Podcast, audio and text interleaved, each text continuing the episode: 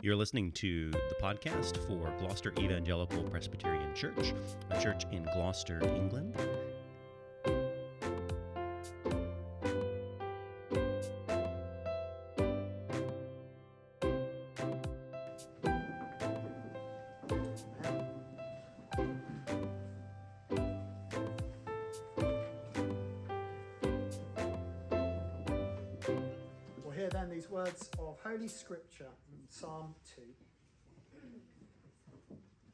Nations rage and the peoples plot in vain?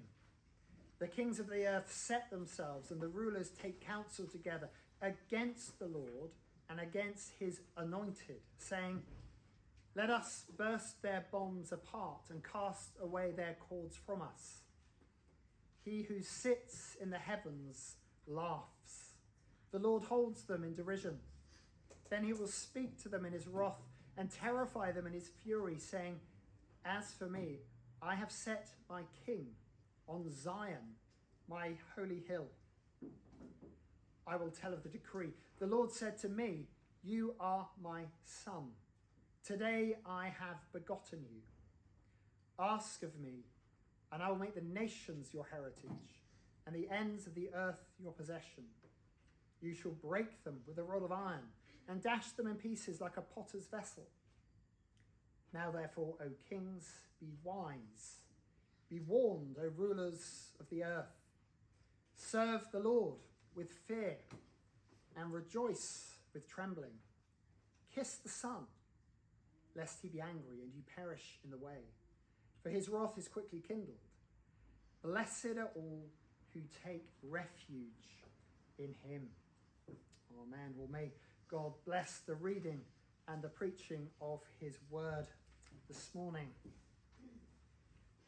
Well, Psalm 2 deals with God's king. It is an enthronement psalm written by David. We find that in, in Acts 4 when the believers are gathering together. They attribute this psalm to David, and it de- deals with the psalms of uh, the theme of kingship. So, Psalms 1 and 2 together form a double introduction to the Psalter. Psalm 1 deals with God's law. Blessed is the man who doesn't walk in the counsel of the wicked and so on. He delights in God's law. Psalm 1 about God's law. Psalm 2 about God's king, about the Messiah. And in, in the one of the Psalms, these themes converge. It is God's king who obeys God's law. Those themes uh, go together. So the, these form a, double introduction in the Psalter, and we know that because um, the, these, these two psalms occur without the headings. So Psalm 3, if you've got your Bibles there, you'll see Psalm 3, 4, 5 onwards, they have the, the, the headings, which are part of the original text. But Psalm 1 and 2 um, don't have those, and there's many links uh, between them uh, that, that they, they're sort of enveloped or bracketed by this promise of blessing. Blessed is the man, starts Psalm 1. Blessed all those who take refuge in him is Psalm uh, 2. And we tend to love Psalm 1 and rather ignore Psalm 2. Psalm 1 is, we can take that as private devotion. Psalm 2 is very, very much public, and it's public declaration of uh, the kingship and the reign of God's uh, Messiah. And so it's a, it's a song for the coronation of God's King.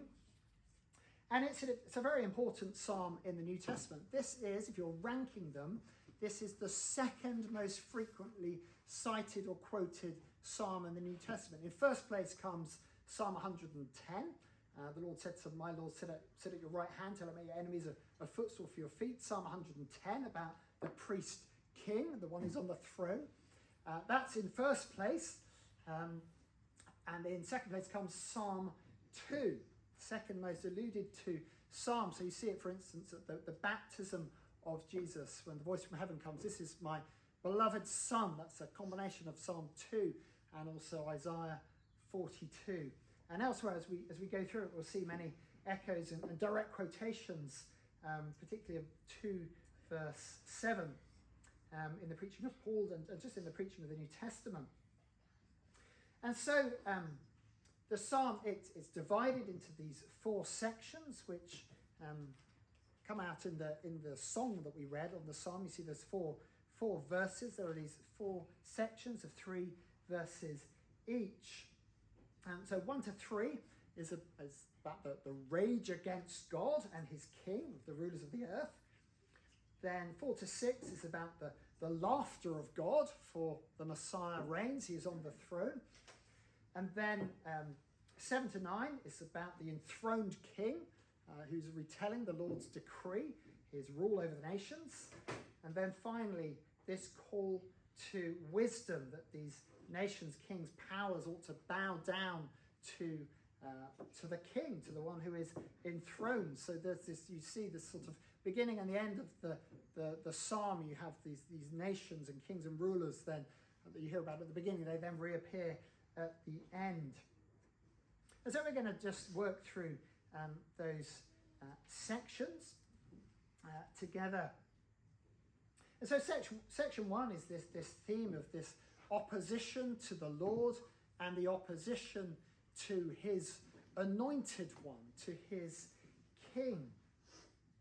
And there's this unholy alliance of thrones and kingdoms and powers united together against the Lord. Why do nations rage? The people's plot in vain against the Lord and his anointed. There's this determined conspiracy, and there's this voice given in verse 3 of the of the kings. Let, let us burst their bonds and cast away their cords. And the, the picture here is of a, a farm animal, an ox that is in in uh, in, in, bonds and it, it is throwing off the bonds to be free from the shackles of God. Very much sort of a, I suppose, a, a post Enlightenment thought, isn't it? Actually, we want to be free from the, the tyranny of God. Or you, you might think of the, I can't remember who it was who, who said they long, long to see the day when the last priest is strung up on the entrails of the last king. And, and the sort of post Enlightenment thought that we just want to be free from uh, the reign of God. We might think of the, the sort of the French uh, Revolution and all, all that, that, sort of themes there in, in modern culture. But here it is uh, it's not new, it's ancient. We have it here back in Psalm 2. Um, and book 1 speaks of the, of, of the Psalter, speaks of the establishment of God's kingdom, his reign, in the midst of many enemies. So David's kingdom is established. Uh, but as you read, if you remember, because we've been going through book one of the Psalms, you see all, all the opposition that there is to God's reign on, on every side. And we see that from Psalm 3 uh, onwards. But this psalm ultimately, um, of course, it's speaking, David is speaking by the Holy Spirit about the opposition which will gather against the Messiah, against the Lord Jesus. He is writing and prophesying about that great opposition and, and conspiring that will take place um, and took place when the Lord Jesus was uh, upon the earth. Jesus faced plots and opposition and conspiracy and schemes at the hands of Herod and, and Pilate and the rulers and leaders of his own people. And this is explicitly stated in those famous verses in, in the book of Acts, Acts 4. Uh, the believers famously quote these uh, verses from Psalm 2. And they're facing opposition from Caiaphas and the temple authorities. They're facing opposition from the same people who conspired to have Jesus crucified. Um, and they're gathered together, the people of God are gathered together to, to pray, to pray for boldness. And they take these words upon their lips Sovereign Lord, you made the earth and the, he- and the heavens and everything is in them. And, they quote these verses and um, say, you know, why do the nations rage, the people's plot? And uh, for Acts 4.27, they say, For truly in this city there were gathered together against your holy servant Jesus, whom you anointed, both Herod and Pontius Pilate, along with the Gentiles and the people of Israel, um, to do what your hand and plan and predestined. So this is explicitly in the New Testament, this psalm is related to that plot, that opposition to God's Messiah, which, which took place uh, at the crucifixion of Christ. So there's this rage against God that we see in this first stanza, this first verse, this first section. But did you notice that the point about it is this rage against God, this opposition, is, is futile ultimately. Why do nations rage and the people's plot in vain? Why do they plot a vain thing. That, that there's all this conspiracy, but actually it's going to result in, um, in the very opposite of what they're wanting. Um, so um, they, they are, are, gathered together, this, this great conspiracy. They, they gather together, but Acts 4 28, uh, the, the Herod and Pontius Pilate, um, along with the Gentiles, come together. And verse 28 says they come together to do whatever your hand and your plan had predestined to take place. We see that even in the, the darkness of this opposition to Jesus, the sovereign Lord was working out his purpose and his plan.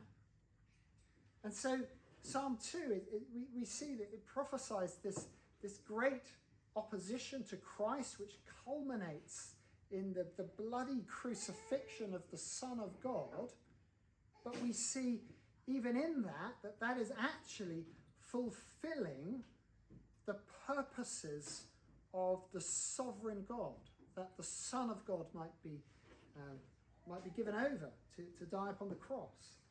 And that these, these plots ultimately were in vain, and the opposition to Christ actually fulfilled God's plan. And so that's why, as we move into the, the second section, verses 4 to 6, we see how, how does God respond to this opposition? Is he, is he frightened? Well, we see uh, verse 4, it's surprising, I think. We find the, the booming laughter of the Almighty.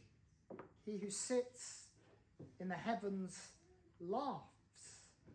The Lord holds them in derision, and he speaks to them in his wrath and terrifies them in his fury, saying, As for me, I've set my king on Zion, my holy hill. The plots were all in vain because at the end of them, what was the result? The result was that his king, his Messiah, would be enthroned, installed as king, sitting victorious on the throne. So, Mount Zion was one of the hills in Jerusalem. It was where David set up. Um, David set up camp and set up his, his kingdom. It was the place of God's reign and God's rule. Uh, Jerusalem became the, the place where the Davidic kings would reign from. It's the place of God's reign, the place of the kingdom. But all of this speaks and foreshadows the enthronement of Christ at the right hand of God. Um, God laughs because he has set his king upon the throne. He's sovereign and in complete control over the opposition, which ultimately is futile. So, the, the, the sort of the plots against God were, were ultimately infu- were ultimately futile, and the rulers and the kings they plotted and they thought they might have a good chance. It would be a little bit like if I was trying to play chess against a grandmaster. Say I was trying to play chess against someone like Magnus Carlsen. I might have my hopes up early on in the game. I might think that I could try a few clever moves, that, that I might fork him or, or, or pin his knight, that I might bring about checkmate. But you would know that every move I made on the chessboard would ultimately just be bringing about my own downfall because I'm playing against someone who is just at a higher level, level of being than myself, at least when it comes to chess. Okay, so that is, the, that is what is going on. The rulers of the earth, they're plotting against the Lord, against his Messiah, but, but the Lord is sovereign. He's infinite. He's outside time. He, he is at work in and through all these things. We see that in the Old Testament scriptures, don't we? We see Pharaoh's rage against, um, against the Lord, but ultimately that ended with the, the ruin of Pharaoh's kingdom and the deliverance of his people. So we see that this is all um, in vain. But just think of the, the disciples who are living through it. Think of the scene, think of the cross. Think of just the, the blackness and the darkness. And Easter, Easter Saturday, and all their hopes are just ruined. And, and it seemed like the forces of darkness had triumphed and that evil had won. And, they just felt utterly crushed and in despair. That was how they felt.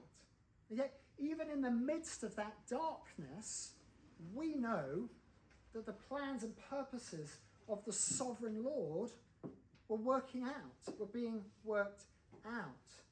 And so these, these verses, as we read about them and, and meditate on them, um, they're meant to build great confidence in the people of God.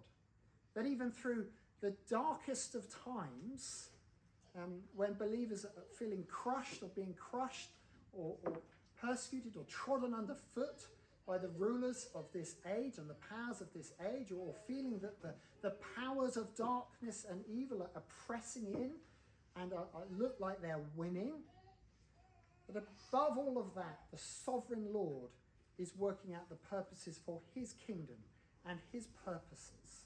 And we need to hold on to this in the days in which we live, in the 2020s, and as we motor through them, and, and whatever the 2030s will bring, as we look around them, as we, we can worry about uh, the, the leaders and rulers of the nations and where things might be heading, we need to trust in God's sovereign purpose and plan over all things, and that his Messiah is on the throne and that he reigns. And so we should be just drawing fresh courage and hope from, uh, from these verses.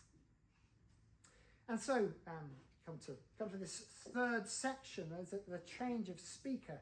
We come to the decree of the Lord, and we find at the beginning of verse seven, we're taken, as it were, into the throne room, and the king is on the throne here, and we hear of the mandate, the command given to the newly appointed king. Verse 7 I will tell of the decree. These are words from the lips of the, of the newly installed king. Um, the Lord said to me, You are my son.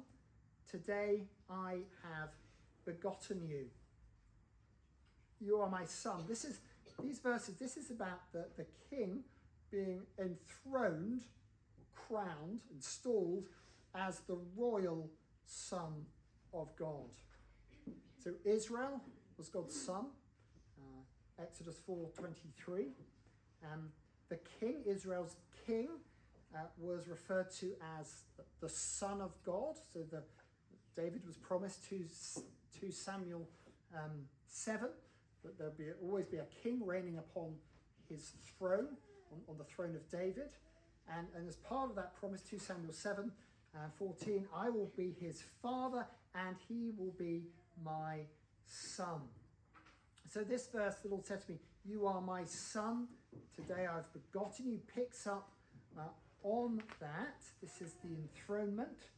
Um, and so, the today here refers to the day when the king is installed as king. This is the day when he fully enters into his office and his full authority. So, this is not to do with uh, the Trinity. This is not to do with the Son who is eternally begotten of the Father. We sometimes use, we use this word begotten in relation to uh, the eternal Son of God, God from God, light from light, eternally begotten of the Father. Uh, this is not about that. Uh, this is about the installation of um, the, the king as the royal son. And these words um, actually look forward to uh, the resurrection of Jesus Christ from the dead. And you might think, well, Tim, that's a bit of a leap uh, or a claim. Why are you claiming that? Well, I'm claiming that because uh, that is what uh, the Apostle Paul said in his preaching. You find this in Acts 13 33. Paul is preaching about the resurrection of Jesus from the dead. And he said that this verse, You're my son, today I've begotten you, is a promise of the resurrection of the Messiah. And we find something similar at the beginning of the book of Romans when he says that Jesus is descended from David according to the flesh, um, but um, declared to be the Son of God with power by the resurrection from the dead. So this is about the, the risen Messiah, the Lord Jesus Christ. That is, as he is established as uh, the Son of God. And this is just basic New Testament teaching. And so, and those two verses, so Psalm 2 7 and um, 2 Samuel 7:14, they're quoted together at the beginning of um, Hebrews, which speaks of the Son of God. Well, what is the scope of the rule and reign of God's Son. Well, verse 8 Ask of me, and I'll make the nations your heritage, and the ends of the earth your possession. Psalm 72 8 says, He shall have dominion from sea to sea, and the river from the river to the ends of the earth. These nations, kingdoms, peoples who oppose God's reign and God's rule will actually Christ, the Lord Jesus Christ, will have dominion and reign over all the earth. And that's symbolized, even see in, in the coronation, you see the orb and then the cross. It speaks of Christ's reign over the entire globe. And the gospel goes out, as we read in the book of Acts, from Judea, Jerusalem to Judea, Samaria, and to the ends of the earth. From the river to the ends of the earth, um, Christ reigns. You might think, well, which river? Well, it doesn't matter. Any river. The River Thames, the River Ganges, the River Nile, the Amazon. Whichever river you look at, Christ has his reign over, over the whole earth, and his kingdom is to be preached throughout the ends of the earth. And, and his reign is, is going to go forwards and will not ultimately be, um, well, the, the opposition is not going to succeed. That's again in verse 9. You shall break them with a rod of iron and dash them in pieces like a potter's vessel. Any opposition to him is, is just going to be ultimately broken and shattered apart uh, like a potter's vessel. And you might sort of think of great, these great humanistic, atheistic regimes which have risen up and deliberately tried to crush the church. Think of the, the, the Soviet Union and just how it sort of sh- ultimately shattered in into pieces. You think of any, any regime which is going to rise up, well, it'll rise and then ultimately it will fall. And so that, that brings great confidence to, to believers who are suffering around the world. Think of the, the house church in, in China, that they, they will know that actually it is the church of the Lord Jesus Christ that is going to outlive and outlast the uh, Communist Party, the CCP, which was uh, you know, sprouted up yesterday and is going to be gone tomorrow. And it is actually the reign of the, the gracious Lord Jesus, which is going to, to extend and grow throughout all the earth, and his reign will extend from generation to generation. And so, great encouragement for the people of God here. And then it ends section four. It's just this call for wisdom, call for wisdom, and this invitation.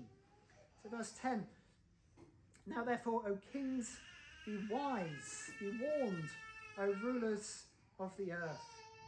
Serve the Lord with fear and rejoice with trembling. Kiss the Son, lest he be angry and you perish in the way, for his wrath is quickly kindled. Blessed, happy are all who take refuge in him. The psalm ends with this call, this gracious summons, this gracious invitation. The kings of the earth who had opposed the Lord and fought against him are actually invited to to, to bow down and serve him and to receive clemency, to receive uh, mercy and grace. It's extraordinary, really, isn't it, when you, when you think of it? When you think of you know, what, was, what was the worst thing that could happen to you in the ancient world? Well, one of the, one of the terrible things was if, if, your, if your brother became the emperor or the king, because the king immediately starts, the first thing he does gets into king, you start bumping off all your rivals, don't you? You start eliminating all, all the rivals. You have that bit with you know, David speaking to Solomon when Solomon's establishing the kingdom, and David's giving him a sort of a hit list of various people who he needs to, to eliminate.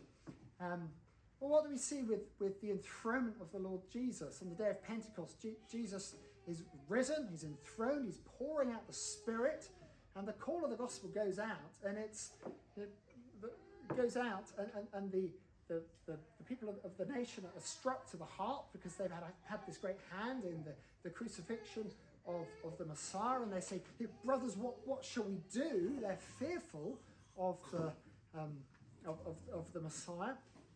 Uh, Peter says, Well, repent and believe the gospel, and you will receive the gift of the Holy Spirit.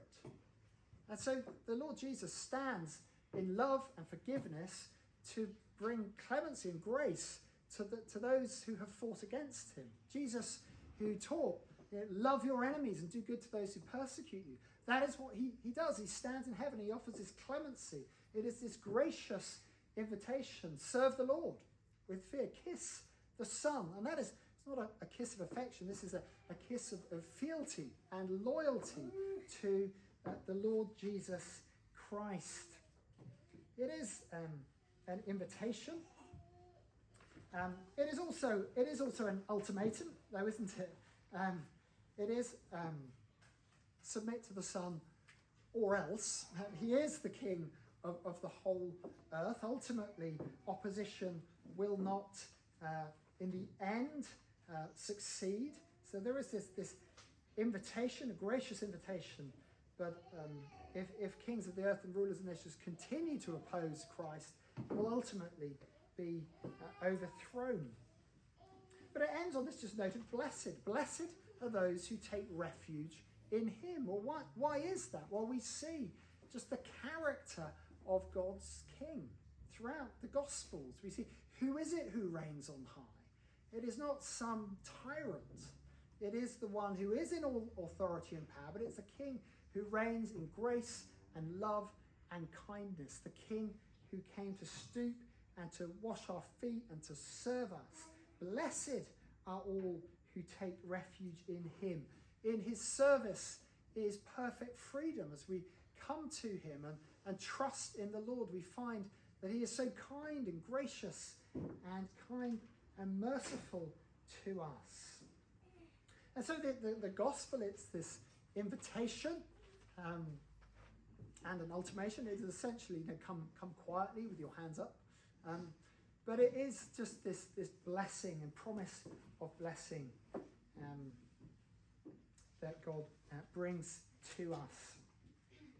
Well, that is, that is Psalm 2, this remarkable psalm, this important psalm for the theology of the New Testament and the preaching of the apostles. Well, what, what does that mean for us, though, in modern Britain, in modern multicultural Britain with lots of people in uh, our nation who come from various religious cultural backgrounds. We have a, a Hindu prime minister, uh, a Muslim first minister in Scotland. We have a, a king who, who sometimes seems to lean in a, a sort of polytheistic direction, saying there's sort of light in every religion. Sometimes sounds more, more sort of mainline orthodox. Um, but what difference does that make um, that we're in a sort of secular, uh, some say post Christian society when um, many of our, our, rulers and leaders and parliament have, have very much sort of abandoned the Christian faith and abandoned uh, the laws and, and, English common law, which was based on um, much based on scripture. Um, well, many would sort of see these words as rather Psalm 2 and coronation of the King and the Lord Jesus as rather antiquated and, and outdated. So, what difference does it make um, that we live in modern Britain? Well, in, in an important sense, it makes absolutely no difference at all because Jesus Christ is risen from the dead. He is not outdated. We don't live in a post Christian nation in that sense. We live in a post resurrection nation. He's risen from the dead. It is Jesus Christ who rules and who has the, the future in his hands. It is secular humanism, which will be the, the power that is going to be passing away if it continues to resist Christ. So, what difference does it make? Well, absolutely none at all. Christ is on the throne, and all through history, we see that there have been kings, sometimes kings, who have acknowledged him, um, like Constantine or, or something, something like that. Um, there have been kings who've acknowledged him and then rather done their own thing. Um, and there have been kings that have, have rejected his rule. You think of some of the Roman emperors, Caligula or, or someone like that, or, kings who just outright, or sort of like Stalin or someone like that, um, who just utterly uh, reject uh, the rule of God and his Messiah. Well, the Lord is still, nevertheless, in the midst of all opposition, working out his purpose. Christ is still on the throne. And this is still the, the basic confession of the church in the midst of a. Um, polytheistic culture with many gods, many laws. It's that Jesus Christ is on the throne. And we still have this call to wisdom. And so the, the church stands, and, and in our in our singing and in, in our psalm, we stand as a witness, don't we, to the powers. We stand as a, a warning to the, to the powers that Jesus Christ is Lord of all, and, and a call really to the kings of the earth to be wise.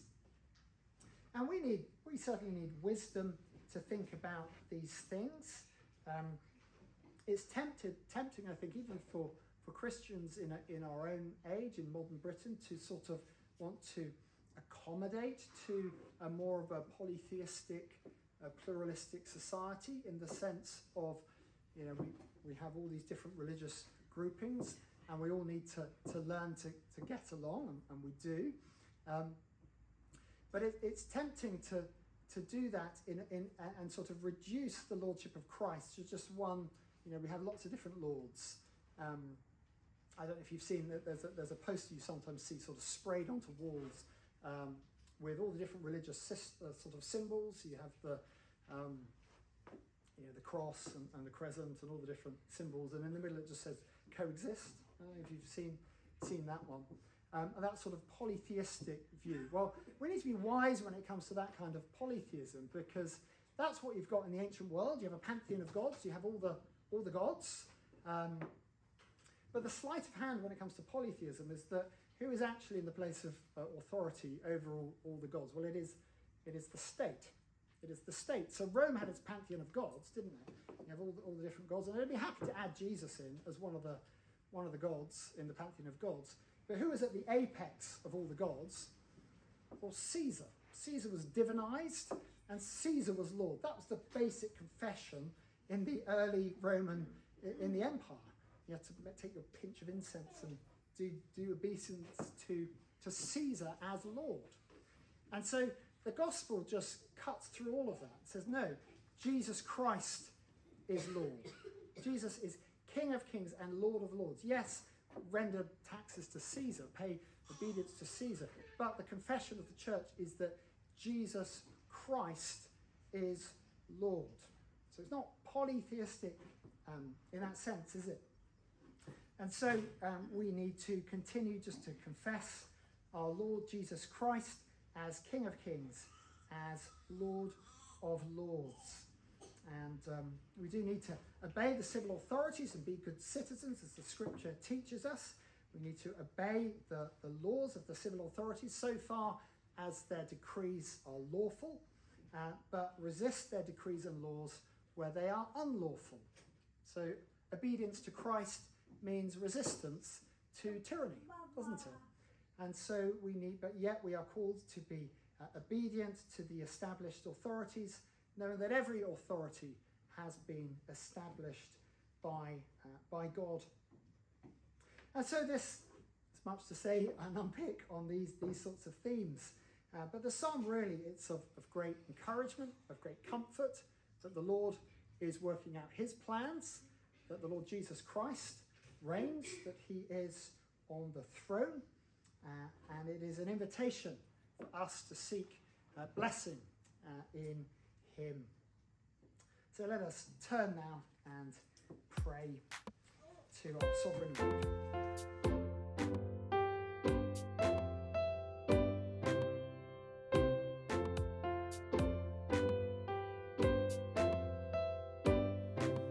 You've been listening to the Sermon Podcast for Gloucester Evangelical Presbyterian Church. You can find us out online at gloucesterpres, that's P-R-E-S dot co dot UK.